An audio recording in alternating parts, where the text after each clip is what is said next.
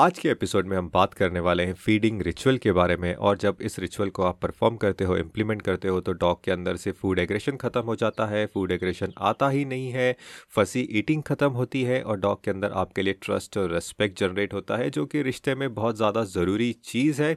अगर हम चाहते हैं कि हमारा रिश्ता हमारे डॉग के साथ अच्छा हो, क्योंकि अगर ट्रस्ट और रिस्पेक्ट नहीं होगा तो क्या होगा? लड़ाइयाँ होगी और डॉग पॉइंट ऑफ़ व्यू से लड़ाइयों का मतलब है aggression so feeding ritual every human को इम्प्लीमेंट करना चाहिए अपने डॉक के ऊपर, लेकिन हम इतनी प्रायोरिटी नहीं देते हैं, क्योंकि ऑब्वियसली बात है, क्योंकि इन्फॉर्मेशन नहीं है कि ये कितनी ज़रूरी चीज़ है।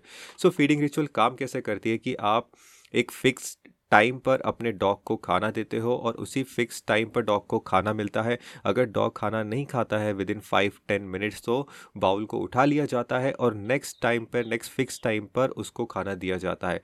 सो so ये एक स्ट्रक्चर क्रिएट करता है डॉग के माइंड में कि इस टाइम को मुझे खाना मिलेगा फाइव टेन मिनट्स में मुझे ख़त्म करना है अदरवाइज़ मुझे नेक्स्ट जो मेरा मील का टाइम है उसी पर मुझे खाना मिलेगा। एंड फीडिंग रिचुअल में आप टाइम सेट करते हो तो आप टाइम पर ही खाना दे रहे हो। सेकंड चीज़ है कि जब आप जब आप डॉग को खाना दे रहे होते हो तो पूरा इन्वायरमेंट काम होता है।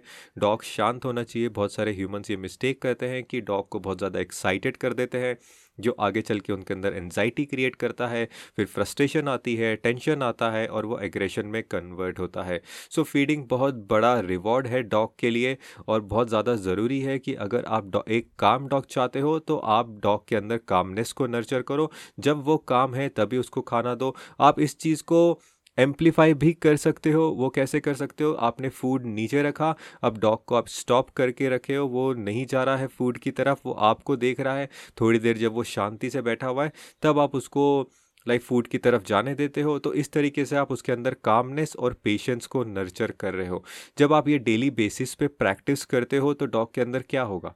डॉग के अंदर कामनेस नर्चर होगी, डॉग के अंदर ट्रस्ट आएगा आपके ऊपर, डॉग के अंदर रिस्पेक्ट आएगी, क्योंकि उसको पता चलेगा कि आपकी तरफ़ से खाना आ रहा है। जब वो फुल एक्साइटेड रहता है उसका माइंड उसमें, उसके कंट्रोल में नहीं रहता है, बस फ़ूड नीचे पड़ा रहता है, क्योंकि बहुत सारे ह्यूमंस ऐसा ही करते हैं कि बाउल नीचे ही रखे रहने देते हैं और सोचते हैं कि भाई डॉग की जब मर्ज़ी होगी वो खा लेगा। डॉग को समझ में नहीं आता कि आप फ़ूड प्रोवाइड कर रहे हो और जब आप फ़ूड प्रोवाइड करते हो, वो एक तरीके से डॉग के अंदर ट्रस्ट क्रिएट करता है डॉग के अंदर रिस्पेक्ट क्रिएट करता है और बहुत ज़्यादा ज़रूरी है वो रिश्ते में। क्योंकि अगर ट्रस्ट और रिस्पेक्ट नहीं होगा तो क्या होगा? एग्रेशन होएगा। कितने सारे केसेस आते हैं हमारे पास जो ये बोलते हैं कि यार हम अपने डॉग के लिए सब कुछ करते हैं, फिर भी हमें काट रहा है। क्योंकि जो आप सब कुछ कर रहे हो, वो आप डॉग पॉइंट ऑफ़ व्यू से नहीं कर रहे हो, क्योंकि आपको अभी अंडरस्टैंडिंग नहीं है कि डॉग का माइंड कैसे वर्क करता है, वो अपने नेचुरल हैबिटेट में कैसे बिहेव करते हैं एक दूसरे के साथ।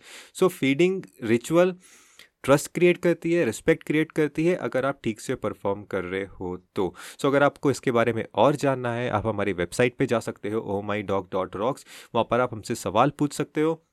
हमारी हेल्प कम्युनिटी में सब्सक्राइब कर सकते हो और आपको मोर डीप में जाना है डॉग बिहेवियर के बारे में, डॉग साइकोलॉजी के बारे में, मुझसे one to one call consultation लेनी है तो आप हमारी एकेडमी में एनरोल कर सकते हो। So thank you so much ये प्लीज़ इस चीज़ को इम्प्लीमेंट कीजिए और अपने डॉग में चेंजेस देखिए कितनी जल्दी आते हैं। Okay thank you